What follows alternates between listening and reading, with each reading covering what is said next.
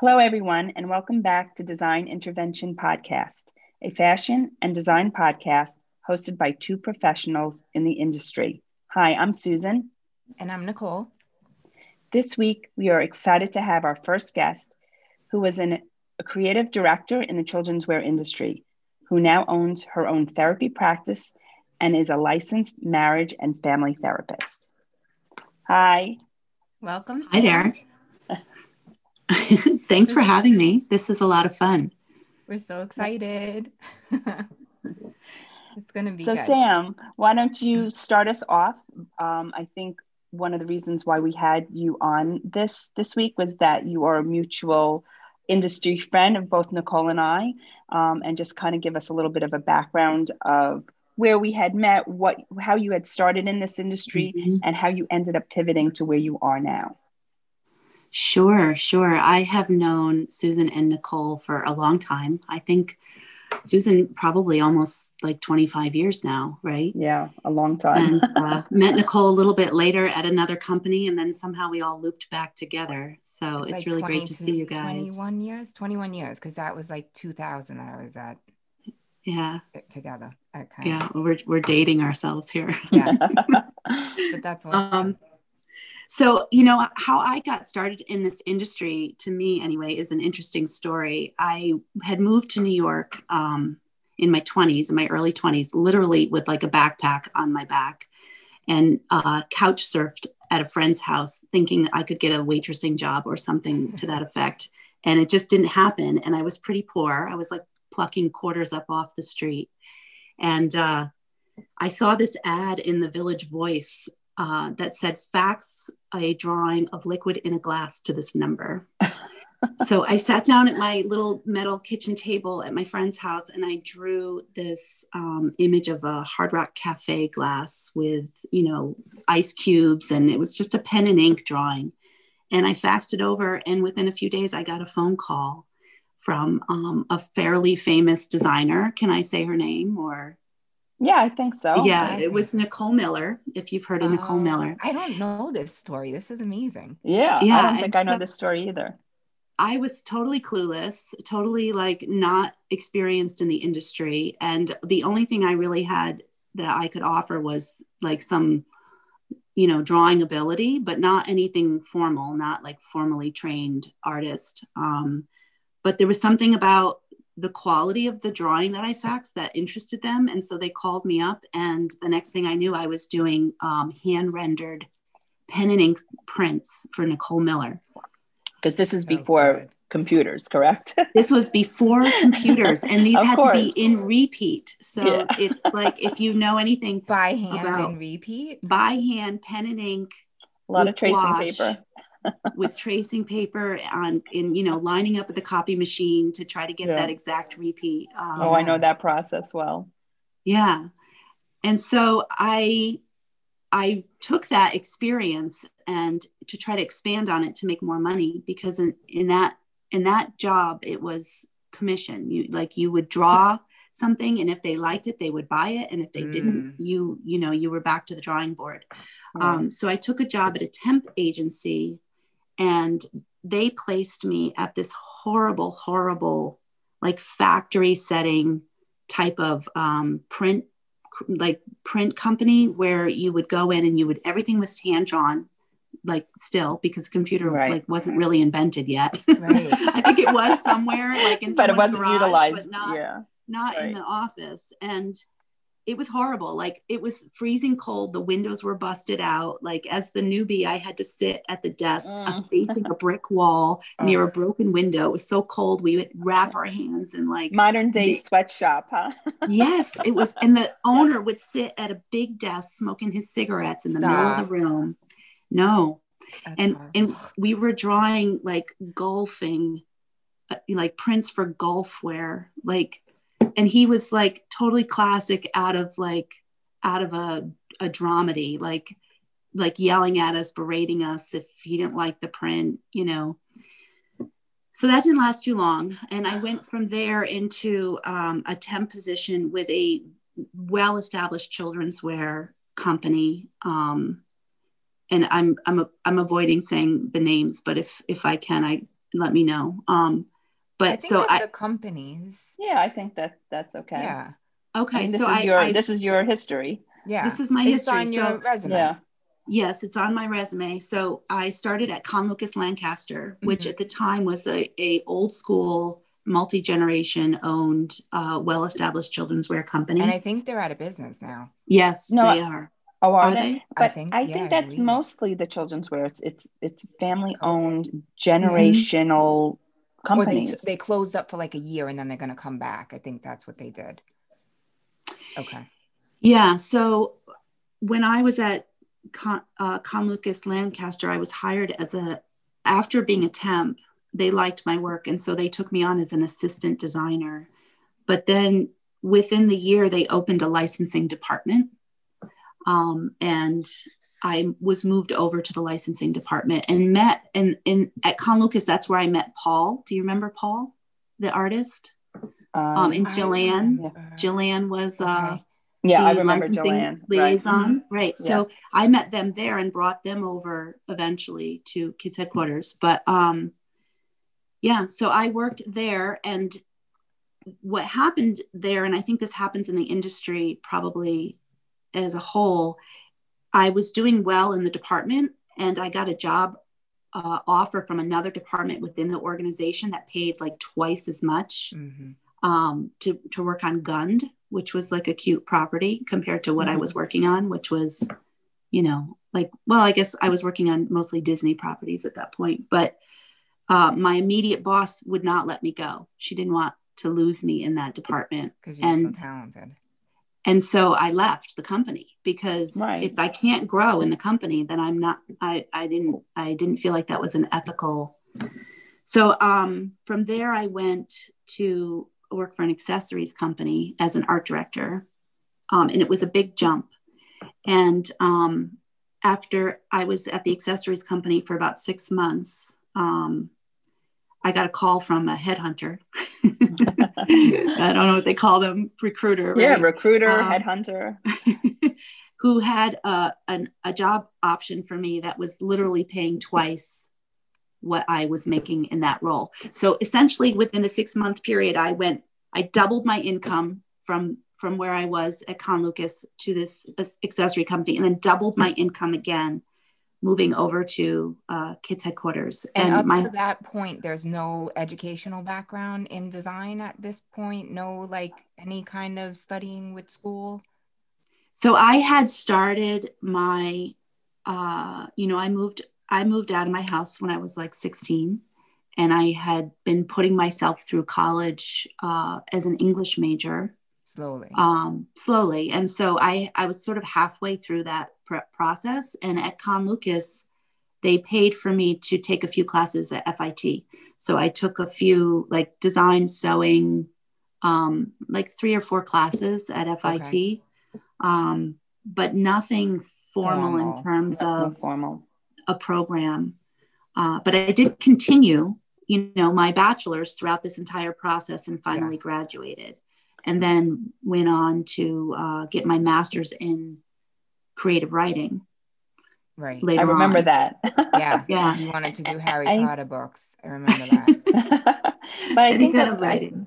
yeah, I think a good point here was what you had just said about in the early part of your process is how in in order to make a jump in salary, you had to leave the companies. And I think Mhm. Nicole, we had talked about this on a previous podcast Yeah. that that was how we would make our pay increases, not within the companies. Yeah, They you couldn't. literally giving you uh, raises and promotions, but you had to leave, go to another organization, and jump Believe by in ten or fifteen thousand Yeah. dollars, and that's how you increased to where you were, and that was the process back then. Yeah. Yeah. Yeah. And Okay, so that go back. so that's where I was at, uh, had my like art director role at kids headquarters, which when I started was growing. They had, you know, fairly small department. They had some internal, you know, um, what do you call like conflict between the designers and the artists. And there were really like two teams. There was the design team and then there was the art team. And I was the art director. And then there was a design director.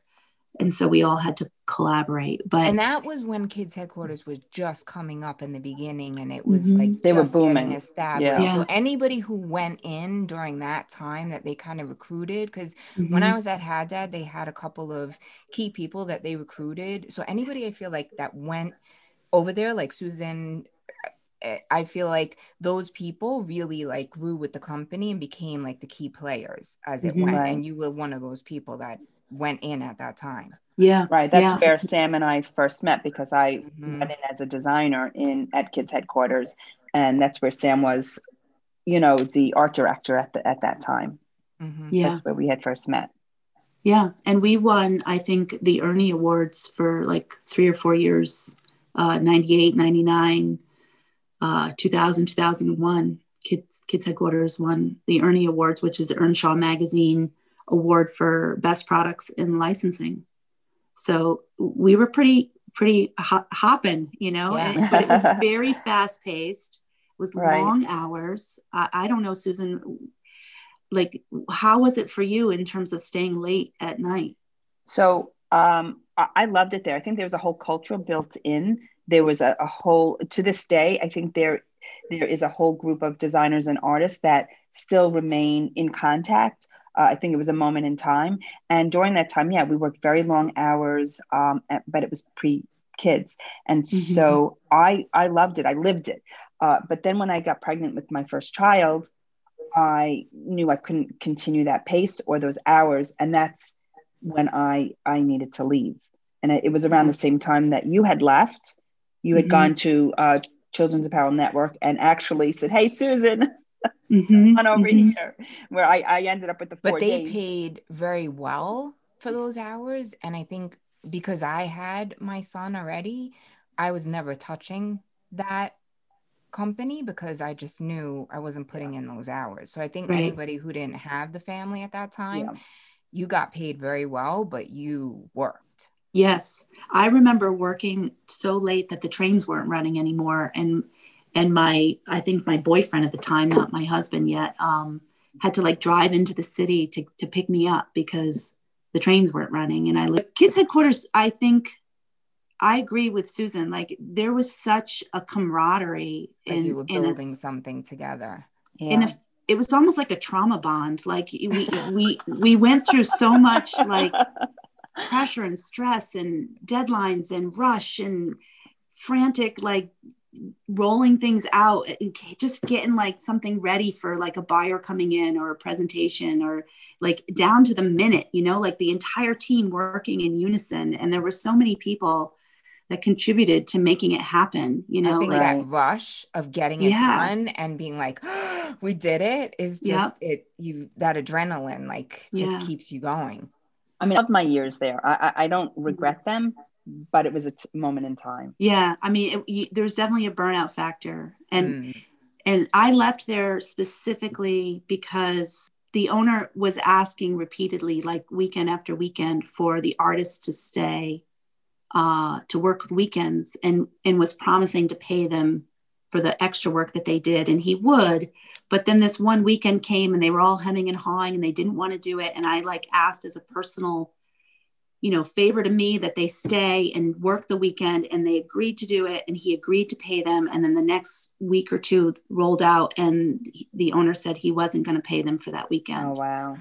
And I went in and advocated and got in a big blowout with him about it. And he basically told me, I don't like that he had his own arrangements with them that I didn't know about and that it was none of my business and to stay out of it Mm. and that for me crossed a line like i couldn't ask these artists to bust their ass and and do this and then eh, have the company go back on their word and i'm not in the loop and it, it just didn't feel right to me and that's why i left um How long did you actually last there? geez i want to say like two years Okay. or more i i don't actually remember Okay. all a blur It was a blur. Okay. yeah Yeah.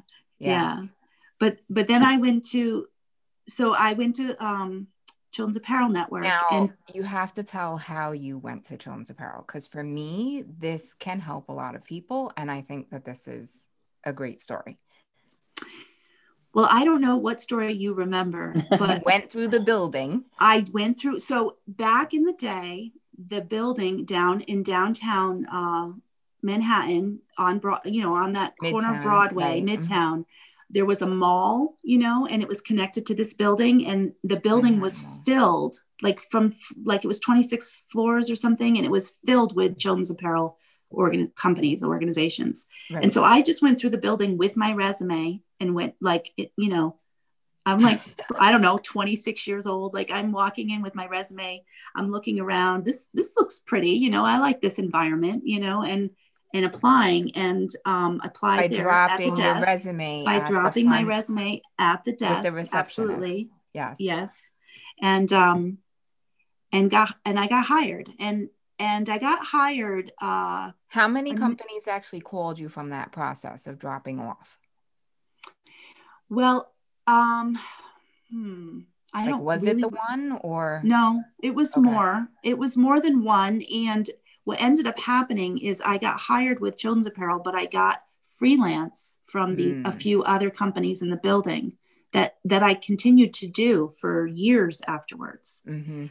Um, so Children's Apparel I worked for briefly, but then I was like, this isn't working for me. Like I, it wasn't the environment wasn't the same. It wasn't that. I don't know. There's something I wasn't like, camaraderie. it wasn't. yeah, it wasn't and, Right. and the the owner was really like micromanaging the process which i wasn't used to. I was used to like you know i need this done do it and then you know you do it. I wasn't used to that micromanagement. And so i pulled out and and then i But had that's kind where of we met, and that you Yeah. were the artist that they paired me with, and you had your creative, you know, art, whatever else you were doing for them, but you also were doing my artwork, and that was where I think for me that was a good experience because I thrive on the dysfunction. So that was like a dysfun- dysfunctional situation. So Mhm. like I just feel comfortable there. But you and me were pumping out like 40 bodies a week. I mean, it was Mhm. amazing. yeah Like, yeah i remember when i first met you we were in that back corner room Yeah. and you're like just this young girl coming in you know Yeah. I was so And- young then. Yeah, no, Yeah. I remember, and that's where all three I of think us I was like 26 or something. I was I was young. You were young. I, that was like my fake it period. So like I, you know, I came off of being at Haddad, but then I was like in this design role and you just really like made me look even better than I could have ever possibly. Well, there was that one salesman there, you know, and I won't say his name, but he really liked us. You know, like he really like Crank advocated for us. Right. he, he had his quirks and his like we would roll our eyes, but he was like, you know, he was like a big kid and he Yeah, yeah.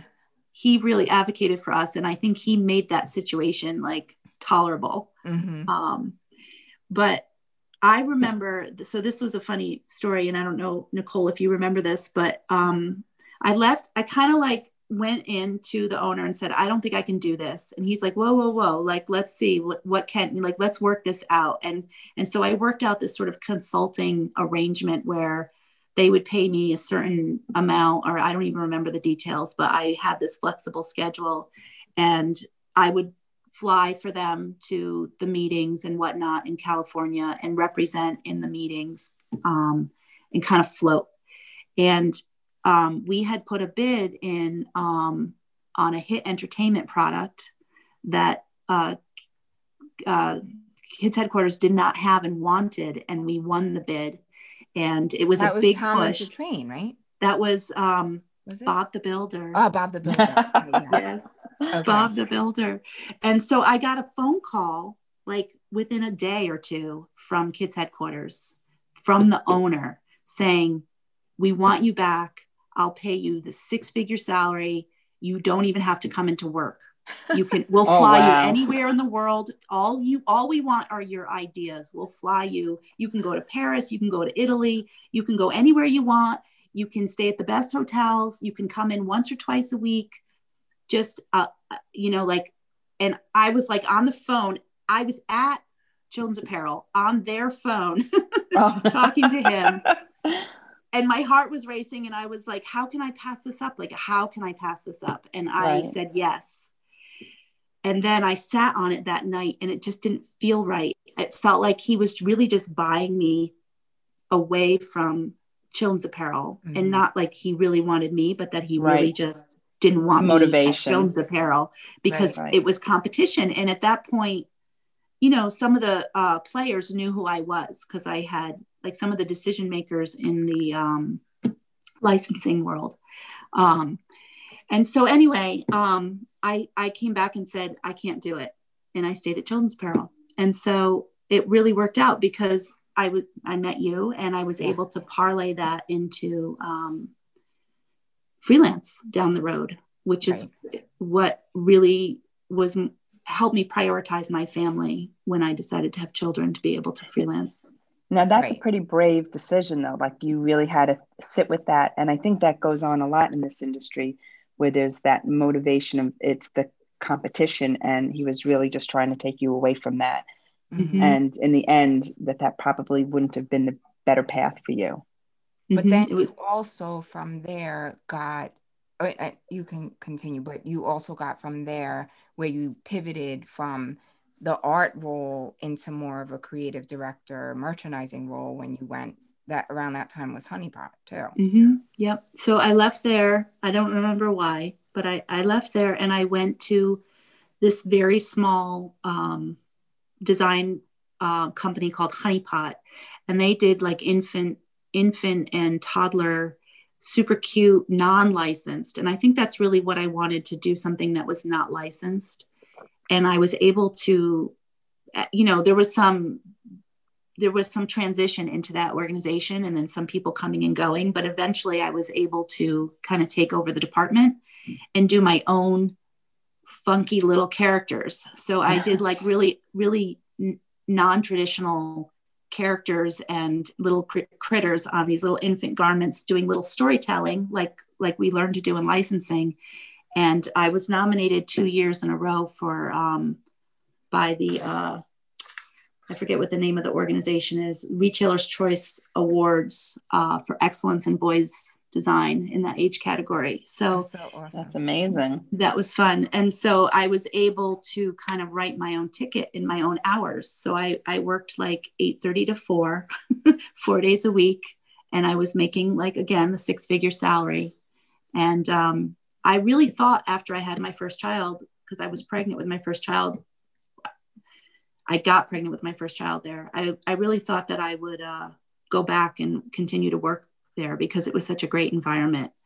Um, but I couldn't do it. I couldn't leave that little baby. So I but started I freelancing. What you also talked about that the industry was just it because the money was good and because of the flexibility, it was on it's it's almost like a hard industry to leave. Mm-hmm. Yeah, we were talking right. about that. It's real, you know, niche market here.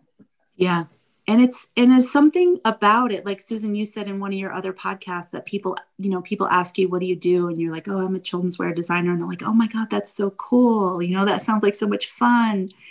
And there is something about it because I think in high school, like when I was in high school and I didn't know what I wanted to do, I didn't know this even existed. Like yeah. I didn't even know that this was a thing that you could do. And, uh, you know, as an artist, people say, you know, you know don't be an artist because you, what are you going to do? There's no work. You're going to be you know panning in the streets for donations. But that's not true. There are a lot of there are a lot of opportunities at least not even just graphics you know. If you look around and you look at like everything that's surrounding you has some element of art to it some design element. Mm-hmm. you know whether it's wrapping paper or you know curtains or your t-shirt you know um, right. well and i think with technology that uh, is offered a lot more opportunity for creatives i think right. in today you know there's certain industries now that were not even in existence when i graduated art school and so i think there is a huger wider uh, range of creative uh, opportunities yeah mm-hmm. yeah so honeypot was like the last Oh no, it wasn't because then from Honeypot, then you have Babies R Us.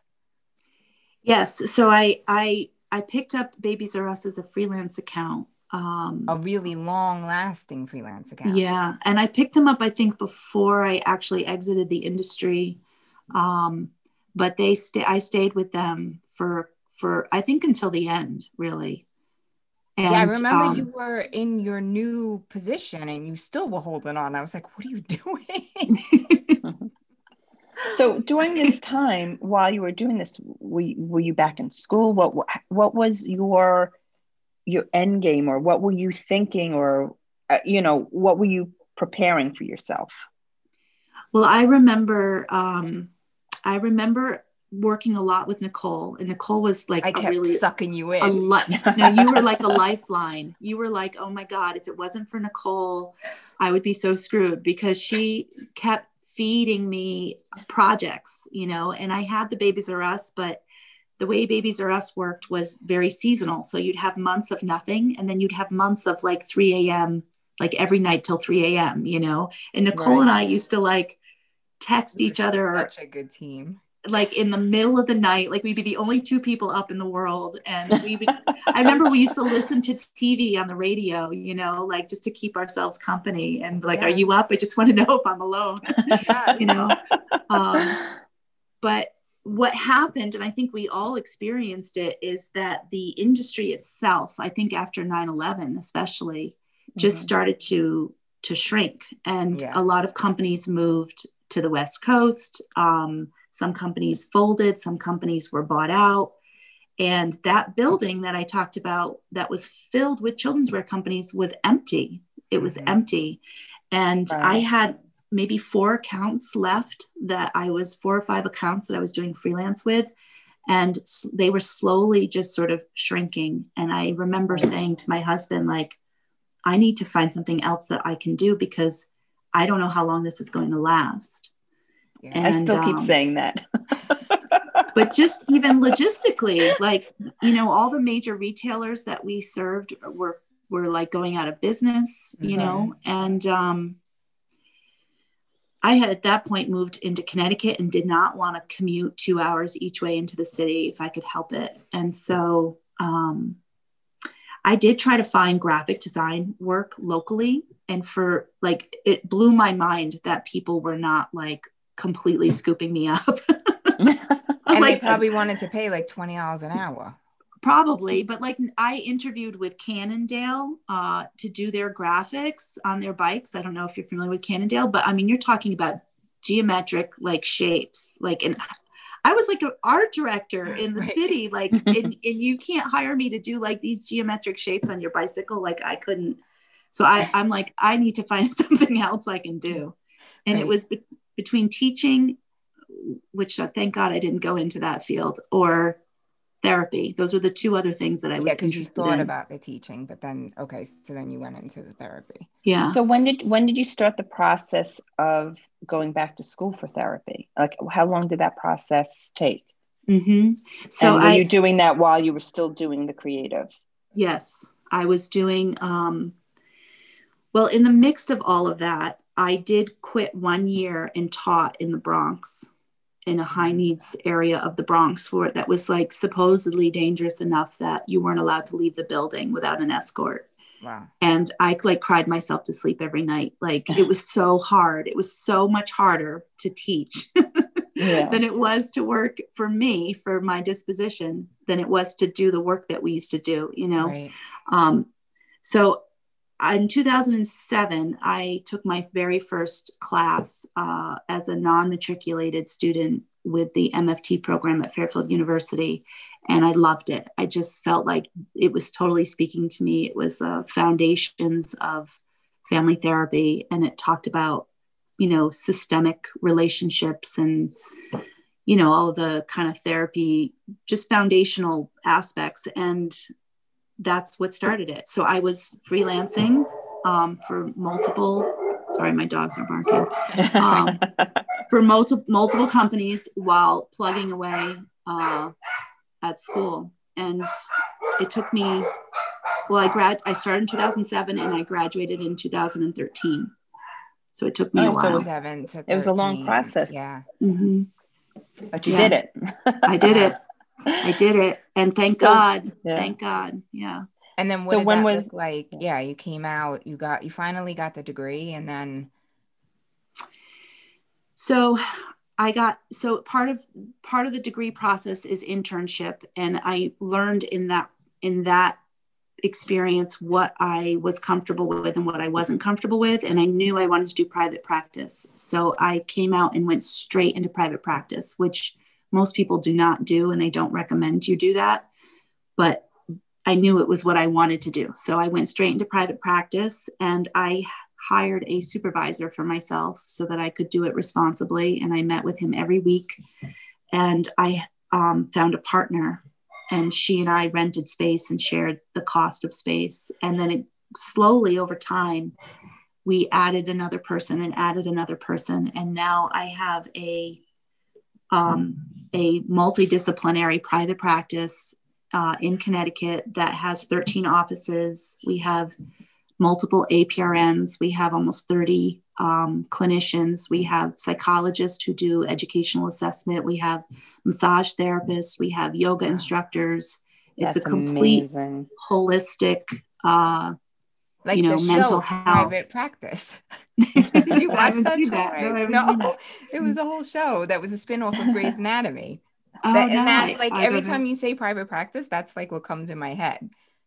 Yeah yeah but it, it was the it was a really and i still do graphics my graphics uh, have supported this entire process because and i do your my website web. yeah yep i do all my oh, marketing wow. materials I have totally took, an yeah. edge on. So other... all of that foundation that yeah. you brought with you from all those years of art directing, and yes. none of that was for a waste. It all is getting used and utilized, in, yep.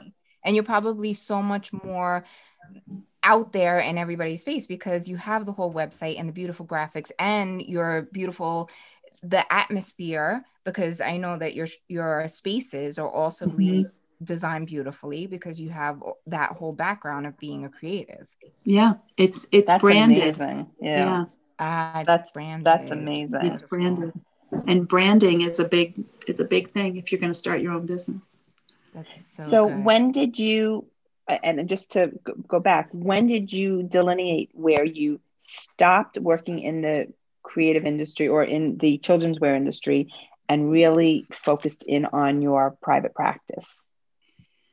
So, the private practice uh, for the first, I would say, three years did not make money. It, mm-hmm. We were in the red. You know, I remember my tax returns one year were negative $30,000. the government should have been paying me. yeah. Um, so I had to keep doing the graphics, uh, you know, freelance to supplement as much as I could. So, it overlapped. I, it overlapped a lot, and I kept three accounts. So Nicole would feed me once in a while some work, I would beg. and then and then I had the ba- the Babies R Us, and I had a a sleepwear account. Um, but the Babies R Us went out of business and the sleepwear account went out of business. Wow. And that's when I just said, okay, I guess we're done here. Yeah. Yeah. So, and then you were able to pivot beautifully into a whole other industry, but you had prepared for that for many yeah. years before that, yes. which is beautiful. And started yeah. at the bottom and yeah. built yourself back up in a completely new industry. And that I think is something like it. I think it's so hard because even when I left the garment industry, it's so hard to be okay starting again at the bottom yeah. and giving up that salary and that because you have in your head that what you are and who like that almost defines you and that salary almost defines you as well and then you come out and now that money you're not going to get it in this new industry even though you had all those years it doesn't transfer right. Right. So you have to be okay with going backwards to yeah. then That's an excellent point. But it's that much faster because you had all that experience and all that knowledge that you can now bring into this new industry. So it doesn't take as long as it took that first time. Yeah. Well, I think t- two things I want to say. One is that uh, I think people are under, sometimes go under the um, the assumption that somebody else is supporting you while you're doing this. And that is not the case, at least not for me. My husband lost his job in 2013, the year I graduated. And so all of that work was done just like through work. It, it, it was scrapping and borrowing and saving yeah. And doing the graphics to make ends meet. Um, and the the other thing is um, I, I think there is a serendipity to any process where you where when it's right you know so like when like you said earlier nicole like when you just sort of like get the blocks out and yeah. just allow yeah. and kind of be present to what the opportunities are as they come and like lean yeah. into them that it happens it feels almost organic. Like it's work but you don't feel like you're working. You feel like you're just you're just moving through the way you're supposed and saying to yes. And saying yes and and not not letting your fear be bigger than your faith. Yes. So true. That that's that's so, really great. I think that there are two things that especially now coming from you if so the two questions before we wrap up one what would you what advice would you give to someone who's wanting to enter into the the industry? And then two what advice would you give to someone who's looking to pivot out who's been in it? Mm-hmm. so i think from an artist perspective uh, i think your portfolio is key. And so if if regardless of your degree like whatever you decide to to study um, if you know that you're interested in a particular field whether it's toys or grab or um, you know uh, apparel or whatever it is like that you need to have something represent, rep, representing that in your portfolio mm-hmm.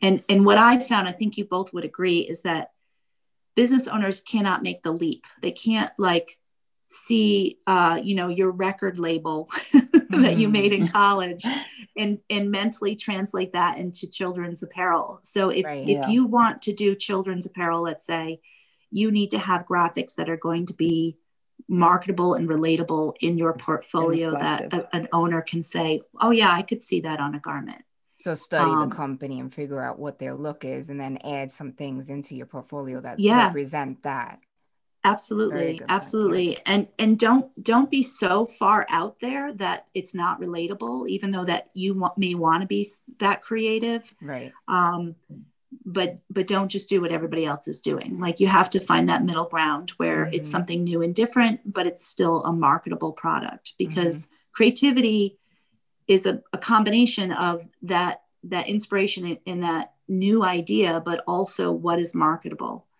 um, That's great advice. And so and that, for for transitioning out of the industry, I think that you have to really tap into your intuition and follow your gut.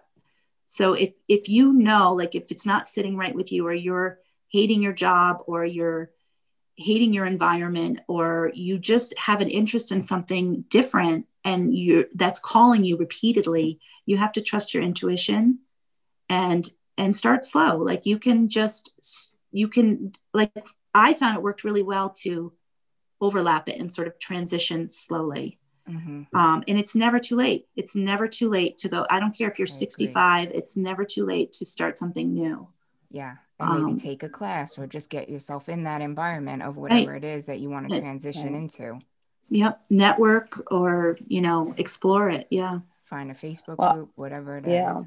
Mm-hmm. Well, Sam, I want to tell you thank you so much for sharing your journey and your history and where you started and where you are now. I think it was really an interesting um, story, you know, an interesting experience, you know, process. Yeah, it was. So we want to both thank you so much for your yes. time today and um, sharing that with us. And I just want to say I'm so grateful for our friendship, and you have really been such a support to me throughout all my years. I, I feel the same way. I, I, I love having you guys in my life, and thank you for inviting me to this. This yes. was a lot of fun. Yes. Great. Well, thank you. And we hope that our listeners enjoyed this, and we will see you guys next week. Yes. Thank you so much. Next week. Okay. Bye.